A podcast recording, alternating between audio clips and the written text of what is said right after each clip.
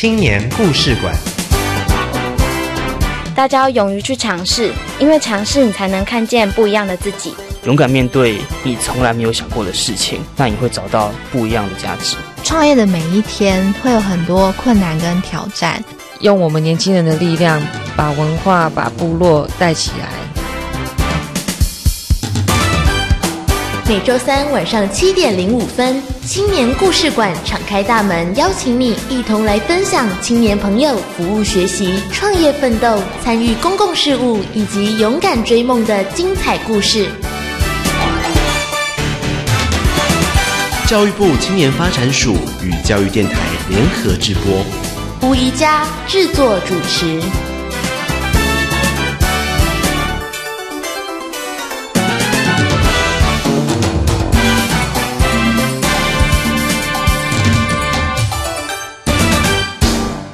朋友们以及全国所有的听众朋友，大家好，我是宜佳，欢迎进入青年故事馆。今天在节目一开始呢，有一个好消息要告诉大家，就是一百零六年青年团队政策好点子竞赛的自定主题网络票选的人气奖跟投票奖的名单已经公布喽。投票奖的部分呢，朋友们可以自行上网来查询，看你来投票，你有没有中大奖呢？好，那我们要公布的是人气奖的部分。人气奖呢是由 JCXM 制作团队所获得，提案名称是“纸杯不只是纸”。这到底是一个怎么样的故事呢？听众朋友进入到教育部青年发展署来点选青年团队政策好点子竞赛，在这里呢有一些相关的讯息可以参考哦。那今天青年故事馆要为大家带来的是获得一百零六年青年团队政策好点子指定主题优胜奖的团队故事。我们先来听听伟伦所带来的青春本事。先做简单介绍之后，我们就要进入青年封面故事。青春本事。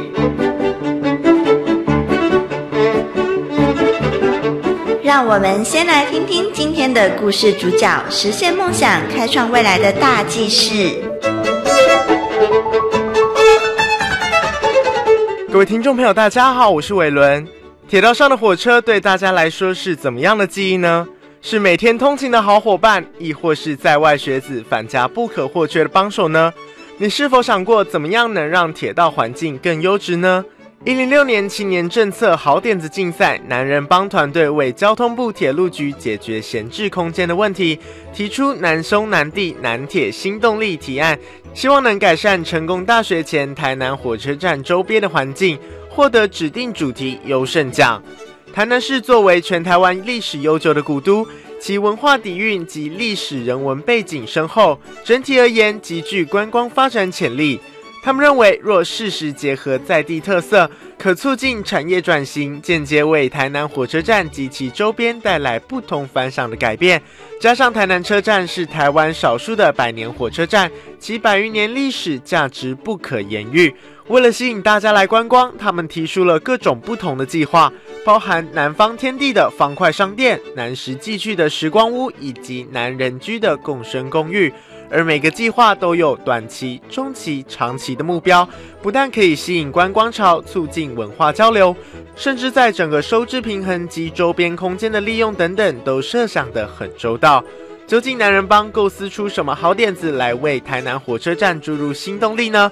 今天的青年封面故事，我们邀请到男人帮团队成员之一陈泽文同学来分享他们这次的提案以及丰硕的收获。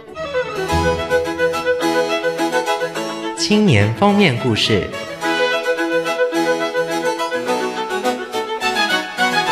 每一个来到青年故事馆的年轻人都怀抱热情，创意无限，引领我们迈向更开阔且充满希望的未来。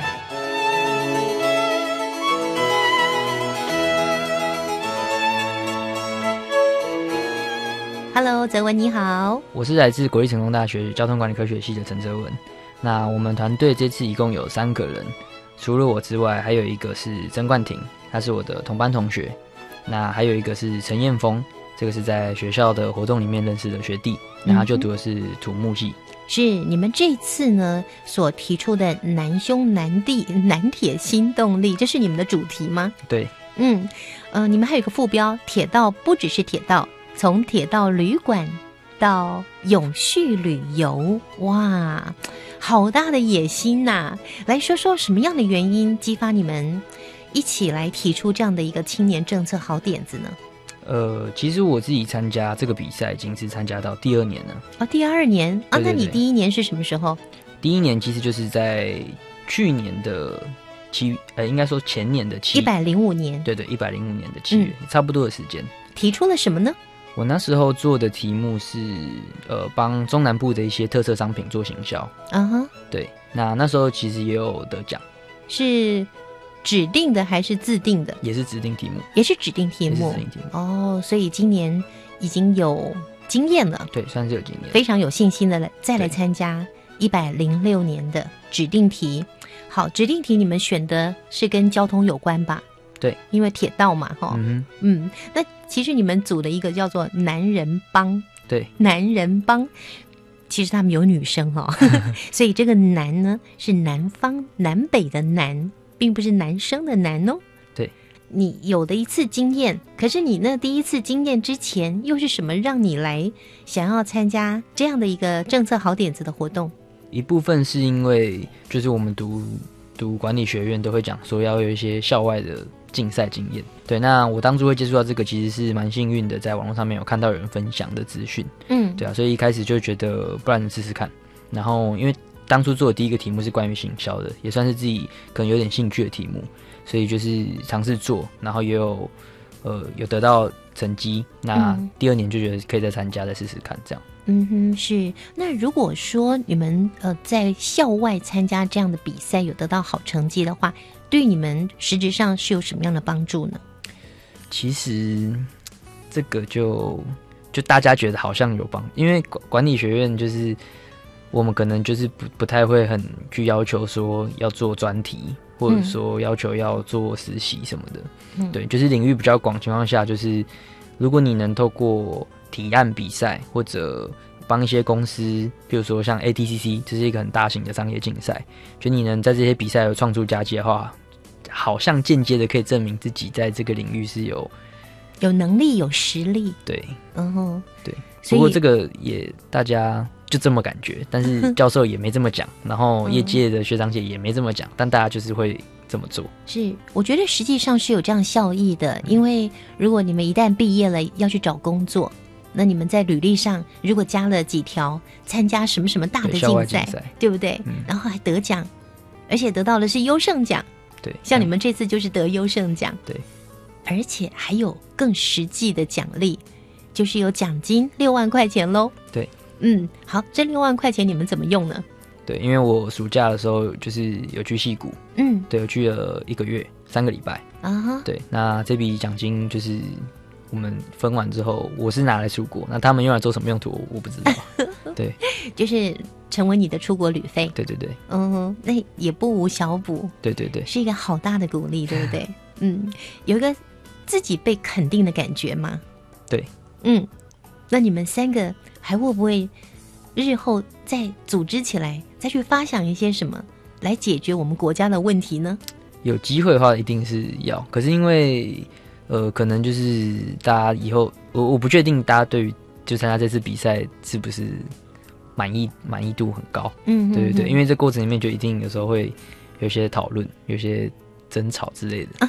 这是难免的，每一个队伍都是这样子的。对对对嗯，对啊，那当然有机会的话，像明年如果这比赛还有继续办的话，可能可能还是会参加吧。嗯，它是每一年都会办的。嗯，好，我们继续加油哈。好，你们这次提出来的这个南兄南弟南铁新动力，跟我们说一下这整个的计划好不好？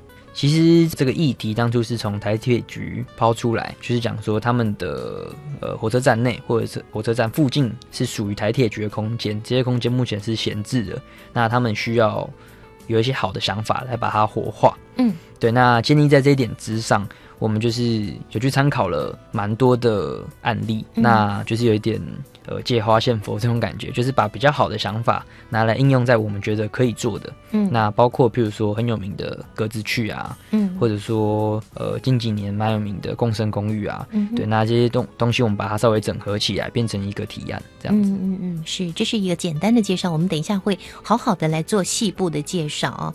那你们主要的是要针对台南的火车站，对吧？对，台南算是我们台湾的古都哎，对，嗯，有好多好玩的好吃的，对，所以你们这次呃所提出来的也非常非常的丰富又多元。嗯，嗯，好，那台南火车站目前的现况到底是怎么样的？还有根据你们的观察，有没有发现台南火车站周边到底有哪些问题？来跟我们说说吧。嗯，台南火车站它其实是就是台湾火车站里面算是一级车站，也就是最最重要的、最人次算是呃名列前茅的。嗯我们观察到的情况，其实是从数据上来看，有看到说，虽然台南火车站它的平均的上车人次是逐年增加，但是它的增加率是下降的。那我们认为这可能是一个成长陷入停滞的一个情形。那再来就是台南火车站的周边的话，还有在透过访谈的结果，就是说。有人认为我们这样子的环境，它的商品是有点同质性过高。哦，其实这台湾各个地方都一样，像是什么老街啊。北部老街跟南部老街东西都差不多，我觉得这是一个问题耶。对，嗯因为如果说台湾火车站它是这个城市的门面的话，嗯那我们会觉得，呃，这个门面让观光客能第一手接触到的东西，应该要能代表这个城市，而不是跟别的城市一样。是他所端出来的，绝对是要是代表台南的，对别的地方没有的。对，嗯，我觉得这个想法很棒。嗯，然后呢？就是问题的话，差不多是这样子。嗯，对，好，这是你们所发现的问题，所以接下来你们就要想办法来解决问题了。对，嗯，那你们这样的一个团队，男人帮对于台南火车站周边进行什么样的研究，还有规划出了什么样的好点子？待会下个阶段呢，我们就请泽文来给我们好好的介绍喽。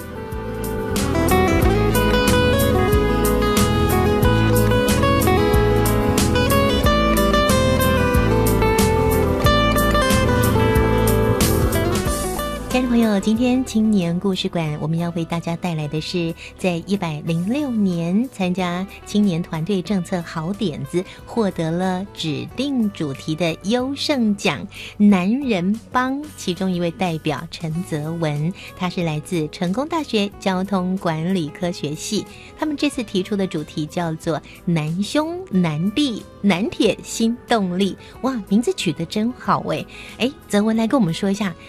这个男人帮的名字呢也蛮怪的哈，然后男兄男弟南铁新动力，我觉得哎很有力道，怎么想出来的呢？包括你们的这个组队名称，还有你们的主题，呃，这两个其实都是我想的，都是你想的，太棒了。嗯，其实这个是就是最后等到要交件的时候才发现说啊，突然有一个要填队名，那也不知道怎么办。然后我想说就是互就是做一个谐音双关，因为感觉感觉这种比赛的评审可能都会蛮喜欢谐音的谐音梗，对啊，所以后来我们就是取了男人帮这样子，因为你们来自南部，对，你们通通都在，对对对，你们不是台南人，你明明就不是台南人，读了四年书就算了，对。所以哎，你们三个都是别的县市来到成功大学读书的吗？对，所以你们在这里就自己觉得变成台南人了。对对对，有意思，有意思，真的，你真的要在这个地方住过一段时间，你才会对他有所了解，才能够提出这样的一个解决方案来。那为什么又叫做南兄南弟南铁新动力呢？呃，也是又跟南部有关。对对对对，这个嗯都是用这个台南台南的谐音梗。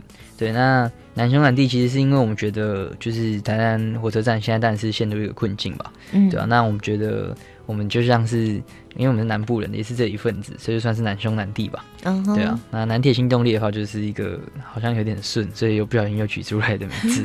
对，那还有个南妹，你没有放进去，你南兄南妹同学呀啊，南兄男妹啊，也可以。很可爱吧？南兄南妹，他没有意见啊，嗯你们没有把我放进去。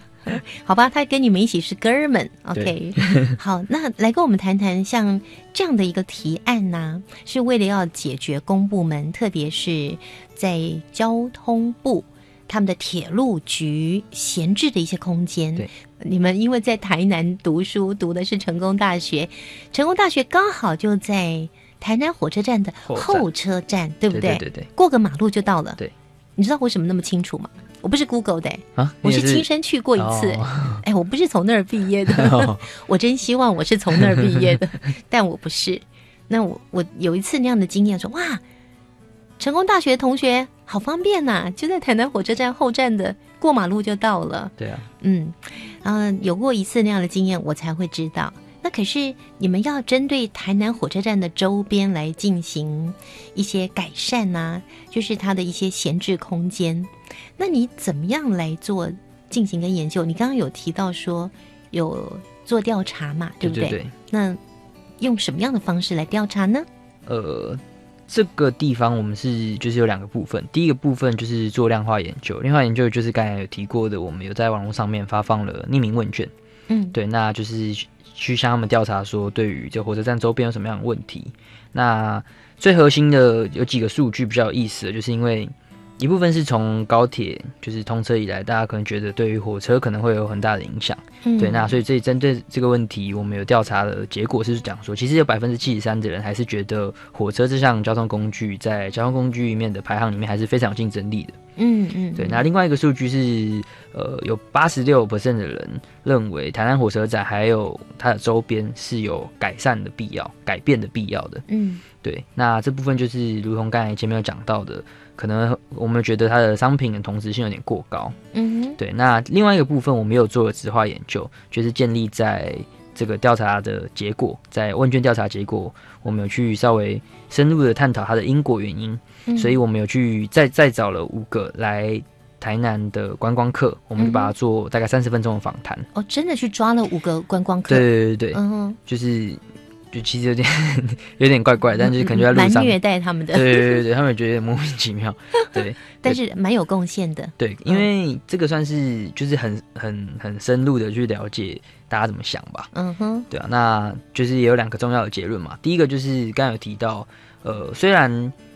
火车站还有它的周边有很多的人潮，可是整个商圈它是缺乏记忆点的，没有特色。嗯哼，对。那另外一部分就是讲说，火车站它其实是有情感基础的。嗯，就讲说大家可能或多或少对于火车站都是有一点回忆。对，小时候啊，曾经来过这里，或是在这里长大。啊。可是那个台南火车站它没有改变吗？像台中呢，它就已经跟原来的火车站长得不一样了。台南有改变吗？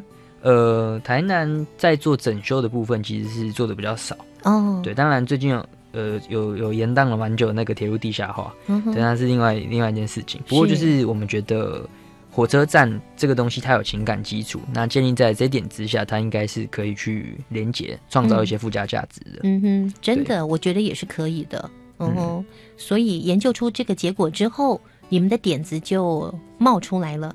嗯，算是吧。嗯哼，对。那包括哪些呢？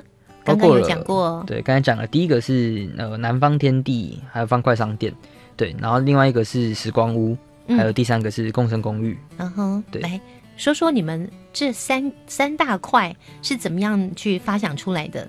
你刚刚说讨论也吵了很多架，对不对？呃，就是其实这三个也也是也是也是我提出的，最主要是呃我我的方法是我会去参考。就是很多的市面上成功的例子，嗯，对。那举例来说，呃，方块商店就是参考了格子去，格子去，对，有一段时间很夯，就到处就是开这样，可是后来就好像没落了，对，嗯。然后我们觉得其实这个想法就蛮好的。那它会没落，我们认为它的原因是因为它的商品就是也是一样缺乏特色。你去到每一家格子去卖东西都差不多，都差不多。对，那这个问题不就是跟台南呃，就跟火车站？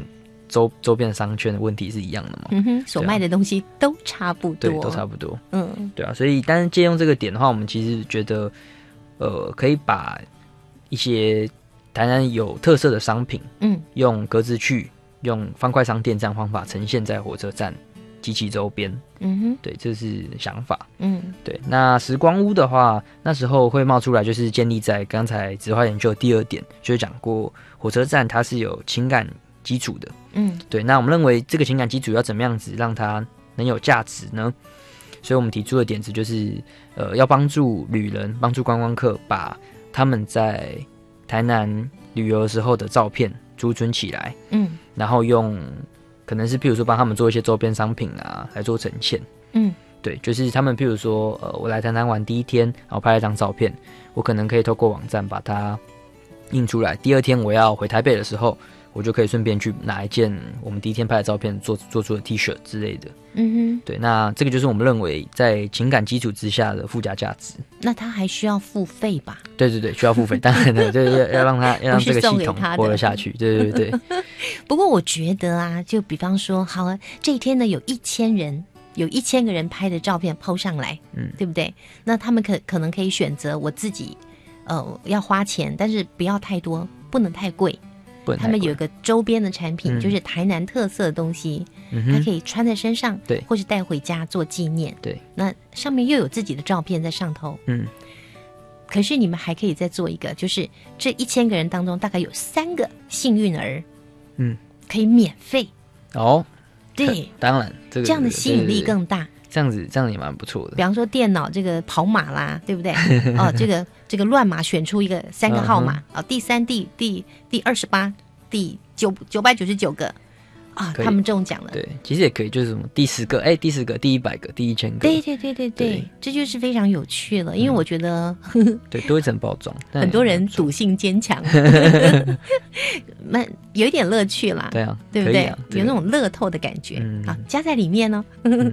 好，那刚刚呢，就是说了几个，因为我想等一下子会更详细的来介绍你们的好点子，只是说你们在去发想这样的东西的时候，过程里面有没有什么难忘的小故事，或者是哎这一整本成果发表里面没有写出来的，就是评审看不到的，有没有什么疯狂的点子呢？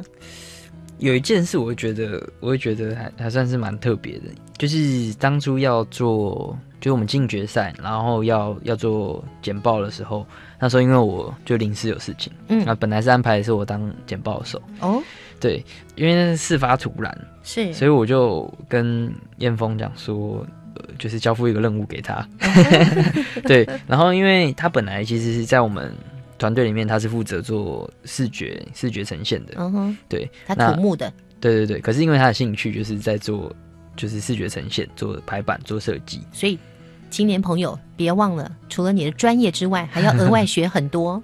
呃，有兴趣对，对兴趣就可以去做，嗯对啊。然后他就是就也是定为寿命这样，然后他去比赛完回来，原本跟我讲说，没希望感觉好像不太妙，嗯 感觉不太妙。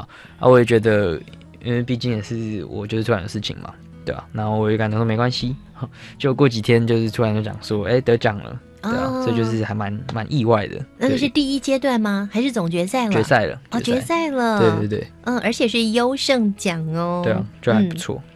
这个是一个小意外、小插曲。对，嗯，我刚刚问的是，你们在整个团队讨论过程中要去发想这样子，呃，这么多好点子，有三大块，嗯哼，呃，这过程有没有为什么事情弄得不太愉快呢？嗯，有就是觉得在第三部分，就是共生公寓那边，就是我,、嗯我看到别人这么做，嗯，而且我觉得还不错，对，但他们可能就觉得没有那么认同，哦，他觉得这是别人的东西，，对对，想要由你们自己来发想，对，嗯，可是因为我自己觉得，就是没有什么东西是新的啊，嗯对，就是其实我们就只要你想到你觉得很酷的东西，其实都有人做过。了，嗯，对，只是你有没有看到而已。嗯对啊，所以我觉得，如果是适当的截取别人比较好的东西放在自己的提案里面，这件事情是可以接受的。嗯对啊，这件事情当初就是有一点小争执，这样。嗯，是，后来还是把它整个端出来了，对对，嗯，好，刚刚提到了，就是南兄南弟南铁新动力，他们有三大块的提案，就包括南方天地方块商店，还有南石寄去时光屋，以及南人居共生公寓。好，这个部分呢，我们留到第三个阶段呢，再介绍给收音机旁边的听众朋友，尤其是住在台南地区的朋友，来听听看，你会不会觉得，嗯，好想要这样哦，也一起加入他们呢？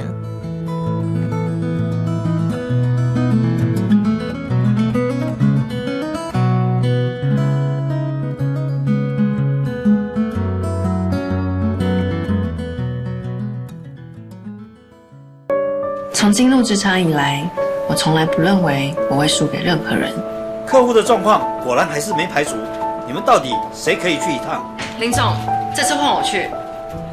四十八个钟头，哎，连续宕机了三次。没关系，那我来检查看看。到了，到了！你早就该来了，太感谢你了。恭喜你。我做到了，那么你呢？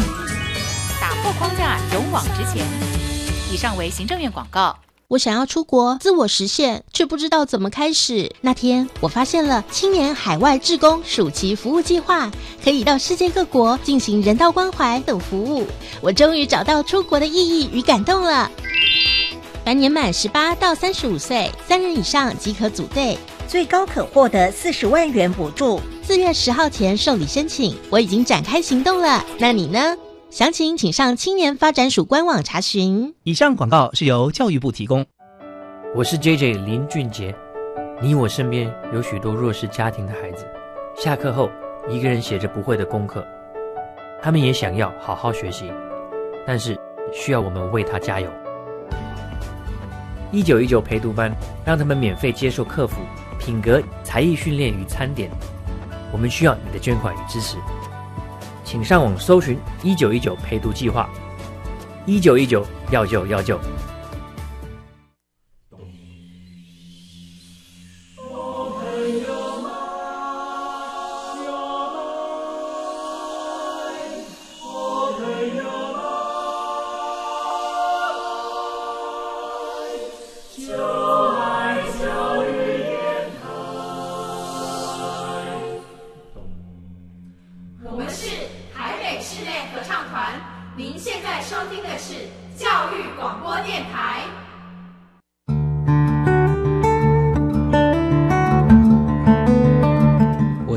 成功大学的陈泽文，这里是教育电台青年故事馆，很高兴跟大家一起分享我们参加青年政策好点子所提出的方案——南兄南弟南铁行动力。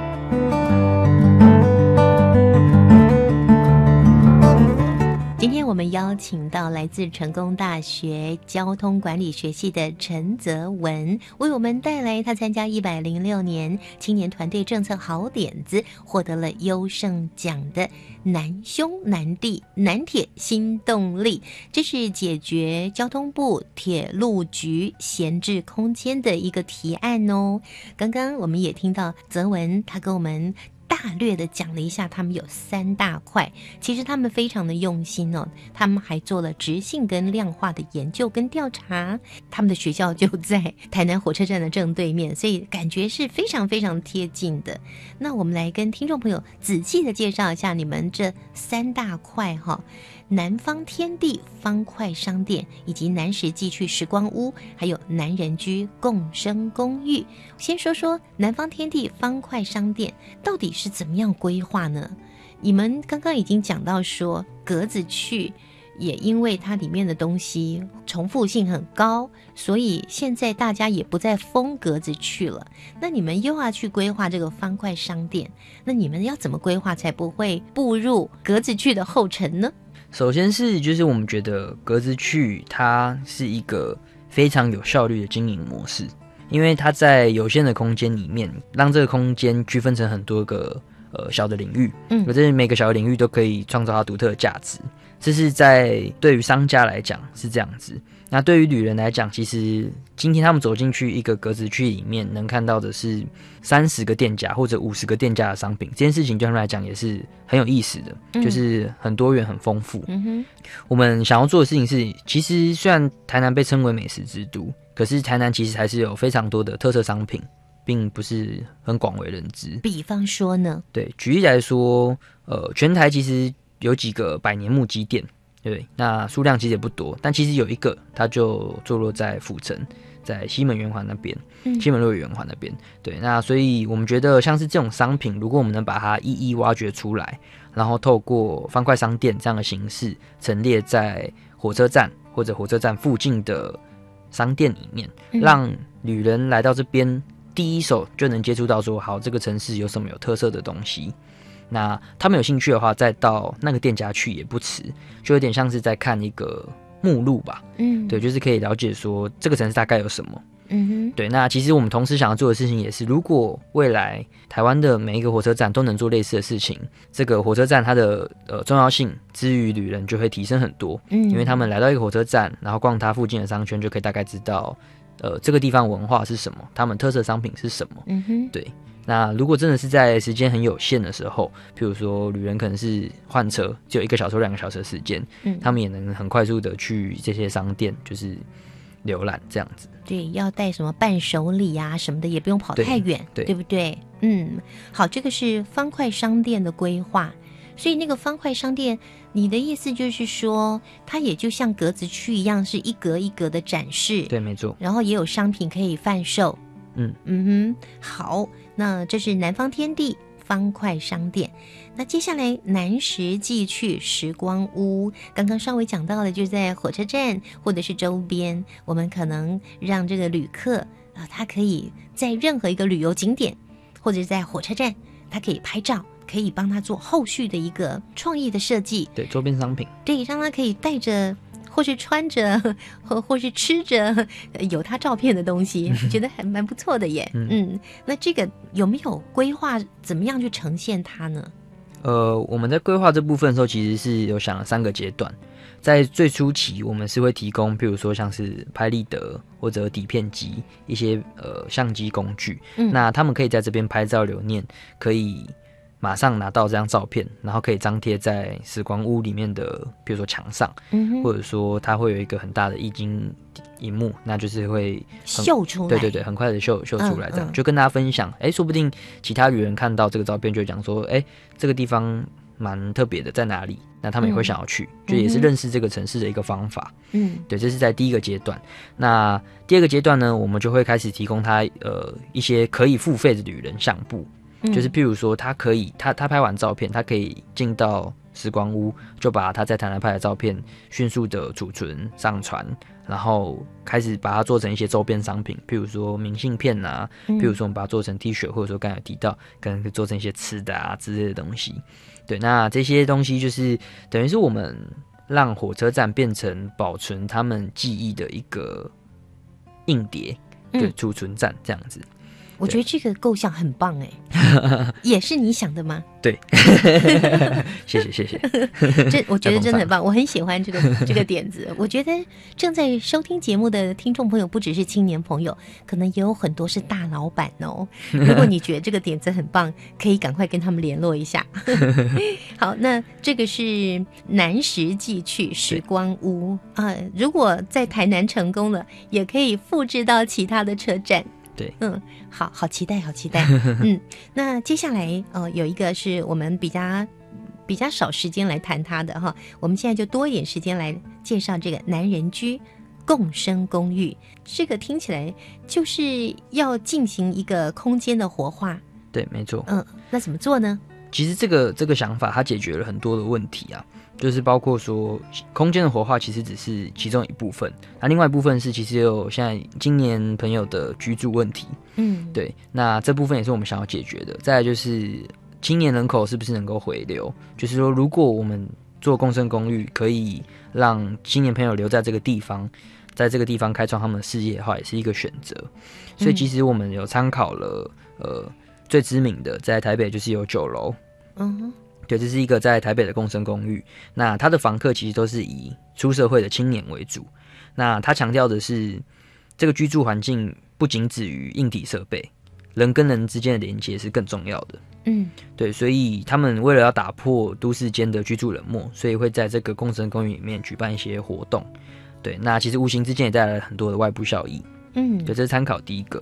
那第二个其实是南宅青年，这个是由一票成大学生发起的，也是青年共生运动。他的房客不是出社会的青年，而是嗯在学的青年。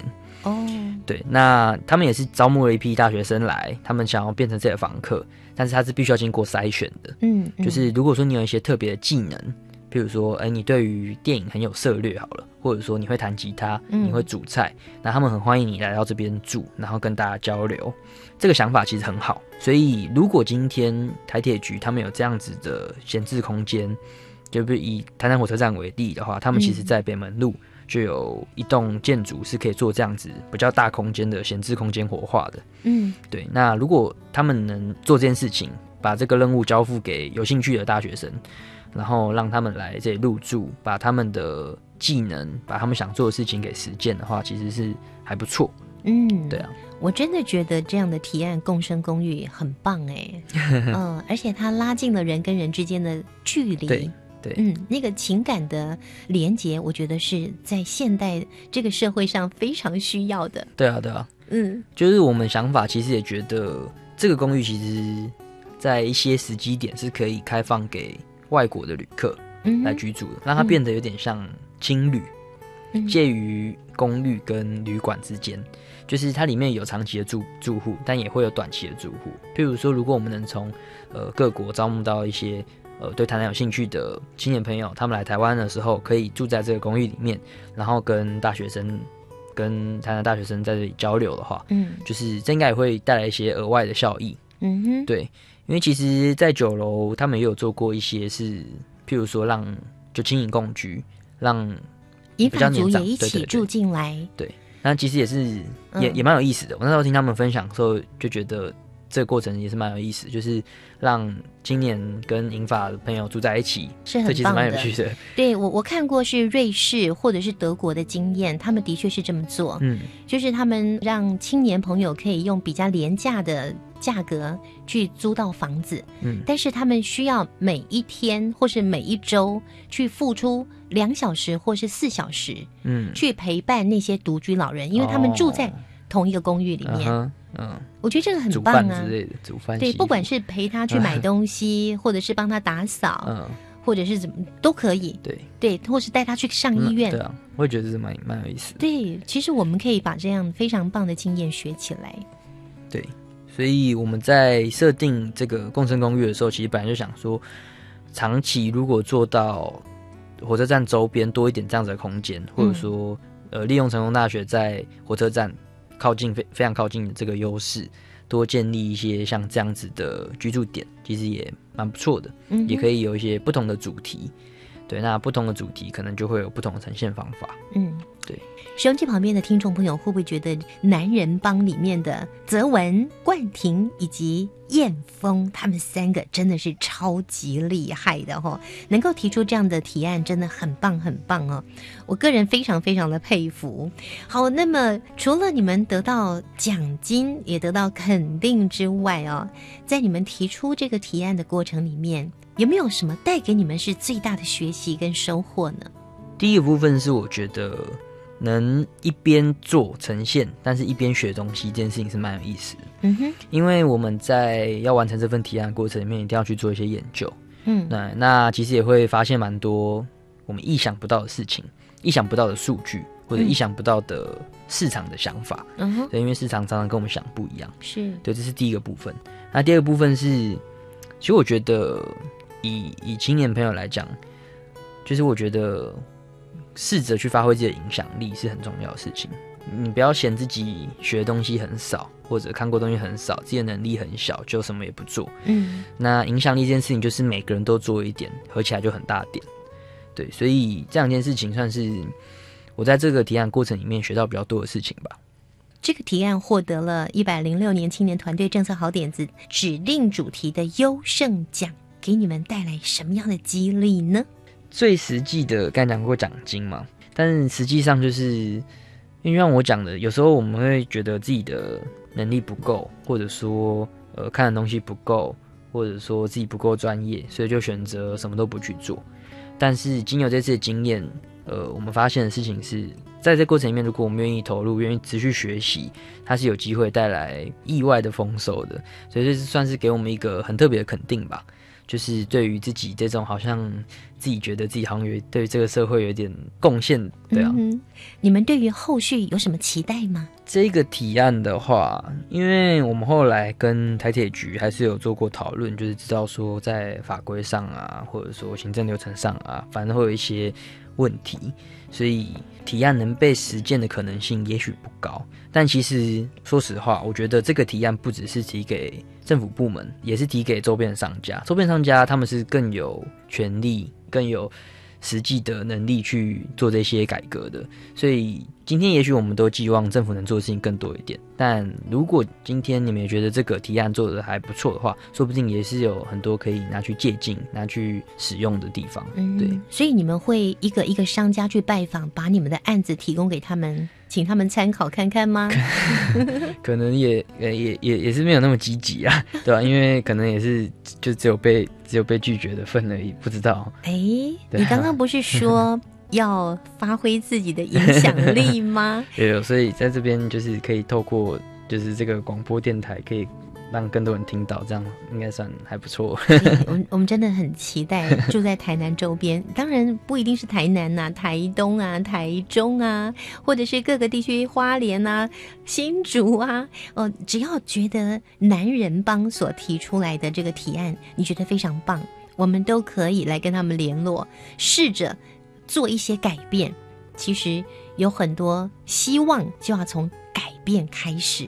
对，呃，我们期许这样的改变可以成真啊！它也许从公部门，也许从私人团体，或者是在铁路旁边的周边商家啊。那我们希望大家可以用心来让我们的生活环境，让我们走的每一条路大大的不一样。让我们每个人都发挥自己的影响力。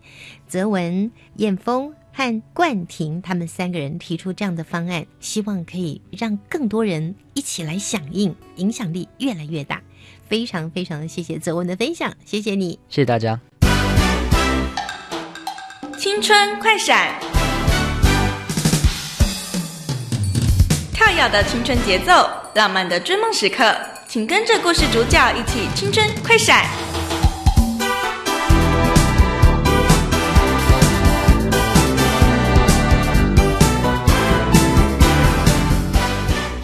大家好，我们是一零六年全国青年好点子的优胜团队，南兄南弟南铁行动力。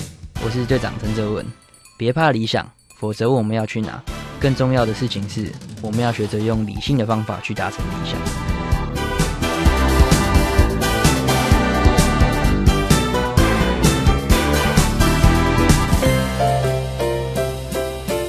青年优先报，这是专为提升青年就业力、健康力。团队合作能力及拓展国际视野的活动资讯平台，欢迎青年朋友透过多元学习，开展生命的无限可能。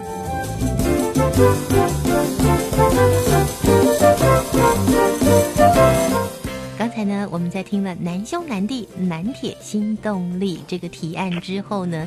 是不是激发了你也想要来参加青年团队政策好点子竞赛呢？好，我们赶快透过电话连线，邀请到的是青年署公共参与组政策参与科黄家庭科长。科长你好，主持人好，各位听众朋友大家好。这个青年团队政策好点子自从推出以来呢，很多青年朋友都非常的热烈要来参加这样的竞赛，对不对？基本上有很多青年朋友。热情的参加，而且去年提出来的好点子呢，受到部会的参采，是大概有九成五以上，哇，非常的高。就是在好点子竞赛的过程当中，我们发现了一件很重要的事情，在青年的培力上面呢，应该不只有竞赛而已，而最重要就是青年在这个活动当中，他可以学到的是什么？这里面他可以成长了些什么？这个会比单纯的一个竞赛还要重要。透过来参加竞赛，但是在这个过程里面所学到的，帮助了自己，也帮助了整个国家。有很多的政策，其实过去可能不太关心它，或者是也没有想到这么多。但是当你要来参与之后，你发现原来它有好多层面都要顾及到呢。对呀，嗯，所以今年本身的学习就非常的丰富，在一百零七年也会再继续推出青年团队政策好点子，对不对？对，没错。参赛的一个办法呢，我们会预计大概在三月初的时候上网公告，到时候呢，就欢迎有兴趣的朋友们也可以就是先预做准备。那另外呢，要特别宣布的就是，我们就特别特别加强了。培力的一个过程。加强了培力这个部分，其实以前也有啊。以前的培力比较像是在事后可能跟部会座谈，能够让青年了解一些政策执行，还有制定一些经过。那我们今年会更希望说，在复审之后的一个过程到他实际成案之间，其实我们去年发现很多个好点。欠缺的可能会是一些专家学者从旁给予提点，让他的点子会越磨越光。嗯哼，那我们觉得其实就是在整个过程，就像刚刚有提到，它重点不在竞赛，而是在培力。所以我们今年呢，会大概在复审之后，我们去选出大概十二队左右的入围团队。嗯，然后呢，我们除了会让他们去有一个培力工作坊的课程，那另外呢。在他后续，我们可能会再加强，比如说安排一个夜市的制度，让他在遇到好点子、在构思或者是说收集资料、遇到困难的过程当中，他可以有一个人来做咨询。哇，这样很棒哎！然后让他知道说会有一个方向，就是不会说，哎，我今天做到这边，我突然卡住了，我就不知道该怎么样做下去，那这个就很可惜，因为他可能原本的发想是一个还不错的。嗯嗯，是。那我们请科长来给我们介绍一下一百零七年度青年团队政策好点子的比赛办法喽。是，因为我们今年会希望就是让呃青年他们的一些想法跟创意呢，能够更加的落实在政府的政策。所以说我们在今年的在整个主呃主题的主题的规划上面呢，我们可能还是会先跟各部会，因为各个部会还有地方政府征求目前他们需要提供青年提供好点子政策。嗯。然后之后呢，我们会大概选出八项来作为一个真正的主题。那主题的话，会比呃简章参赛简章再稍晚公告。那这个部分呢，我们之后呃一样还是会就是因为参赛简章是让大家先做预做准备嘛。那主题的部分就是针对里面的主题，看我对哪个有兴趣，然后我再去做报名，然后再准备我自己的好点子。嗯嗯。那基本上呢，只要年满十八到三十五岁，呃，都可以。呃，自行组队，每三到五人一队来报名参加。青年朋友来接受访问的时候，有反映到说，哎，他看到简章公告的时候啊，一直到要呃截止竞赛截止日期，他说时间好仓促哦，他们好紧张哦。特别对，所以我们今年才特别把简章公告的时间稍微提前，嗯，希望让大家能够先了解就是整个竞赛的办法。那至于主题的部分，因为还要有一个征集的过程当中，所以我们也会尽量能够提早公告，应该不会距离简章公告时间太久。哇，好，所以今年会提早就对了，三月初，青年朋友就可以上网进入到教育部青年发展署的网站来了解一下比赛的办法。至于主题的话，后面才会公布。对，嗯哼。好，那么在往年呢，都会有自定主题跟指定主题。那新的年度有吗？今年的话，我们就是可能会比较 focus 在就是一些今年的呃好点子，在政府政策的一些落实。那所以说，制定主题的部分呢，我们今年可能就没有在办理，可能就会以指定主题的这样的一个形式。所以，一百零七年度的青年团队政策好点子会以。指定主题为主喽，对，这是我们公告的一个主题。我们要邀请收音机旁边年满十八岁到三十五岁的青年朋友，踊跃的来报名参加。每一年来参加的人数应该还挺多的，对不对？嗯，没错。那可是呢，今年只有十二队可以入围耶。那怎么样才可以入围呢？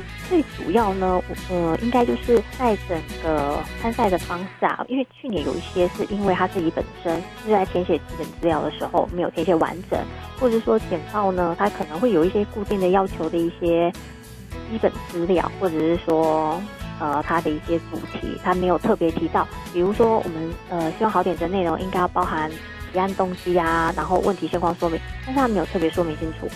嗯，啊，或者他根本就没有提，那或者是说有些他可能连基本资料都没有写，不完整的，嗯，对，那可能就会在后续的那个评选阶段，在初审的这一关就很容易就被淘汰掉，所以这个是比较可惜的地方。所以如果说就是呃真的有兴趣来参与的话，那可能会重点会是在说他整个一个好点子的一些对政策层面，还有希望能够改善的社会问题。现象是什么？这个部分要说的。嗯哼，是，那么在一百零六年，我记得如果是获得指定主题特优奖的话呢，是可以获得九万块钱的奖金。那新的年度在奖金的部分，是不是有一些更动呢？今年我们复审就是会入围十二队，那十二队过后会有一个培力过程，那之后会再进行决选。那我们决选呢，大概会就是选出七个优胜的团队，然后颁发八万元的奖金。哦，会选出七个优胜团队。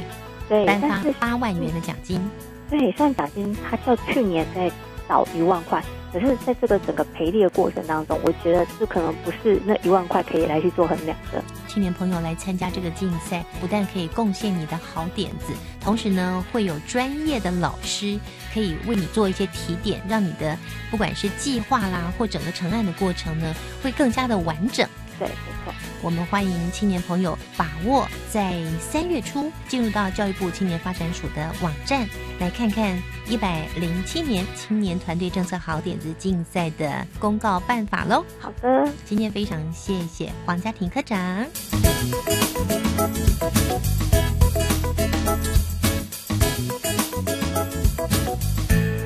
亲爱的朋友，一百零七年新的年度青年政策好点子即将在三月份要在青年署的网站上公告竞赛办法喽。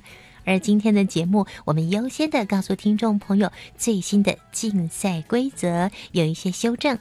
那最重要的呢，是要借由竞赛来培育把公共事务扛在肩膀上、放在心头的青年朋友，更加强自己的能力，不管是。对未来自己的事业，或者是对于公共事务的改善，都很有帮助。我们邀请更多的青年朋友把握机会，三月份赶快来参加竞赛哦。而今天节目的最后呢，宜家要介绍一个青年国际发声计划。这个计划呢，邀请年满十八岁到三十五岁、具有中华民国国籍的青年朋友，来积极参与全球国际组织以及非政府组织的会议活动或是计划，在各个领域代表青年或是代表台湾来发声，一起来提升台湾国际形象跟能见度。那这个对象刚刚说过，十八岁到三十五岁、具有中华民国国籍的青年。只要是你前往海外参与国际会议，或者是活动，或是计划，或者呢是争取在台湾主办，或是在国内办理国际性的会议或是活动也可以。原则上呢，每案以补助十万块钱作为上限。提案申请的阶段呢，现在是进入第一阶段哦。执行期间是三月到六月的，请在。二月十二号之前来提出申请，七月到十月要举办的，请在五月一号之前来提出。执行期间是十一月到二月的朋友，请在九月一号之前要提出申请喽。详细的办法，请进入到青年署的网站“青年国际发声计划”。我们鼓励更多的青年朋友透过自己的努力以及创意，让世界听到我们的声音。这是青年国际发声计划节目。最后，我们要推荐给青年朋友一本好书。阅读 Ready Go。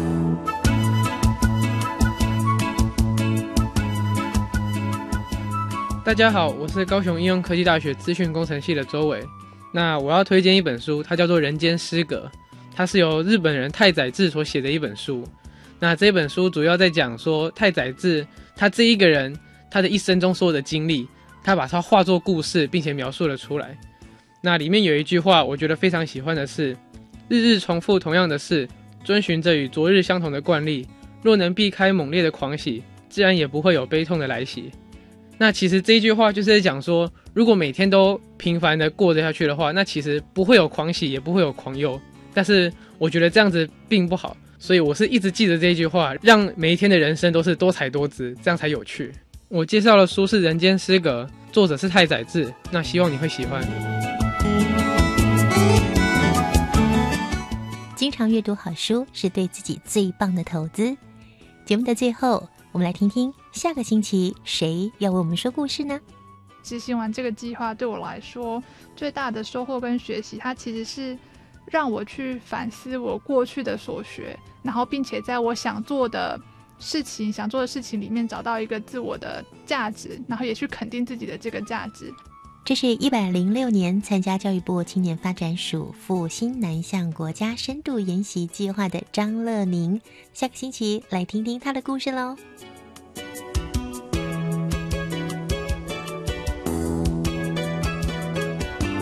大家好，我们是 the wanted 寻人启事。您现在收听的是国立教育广播电台。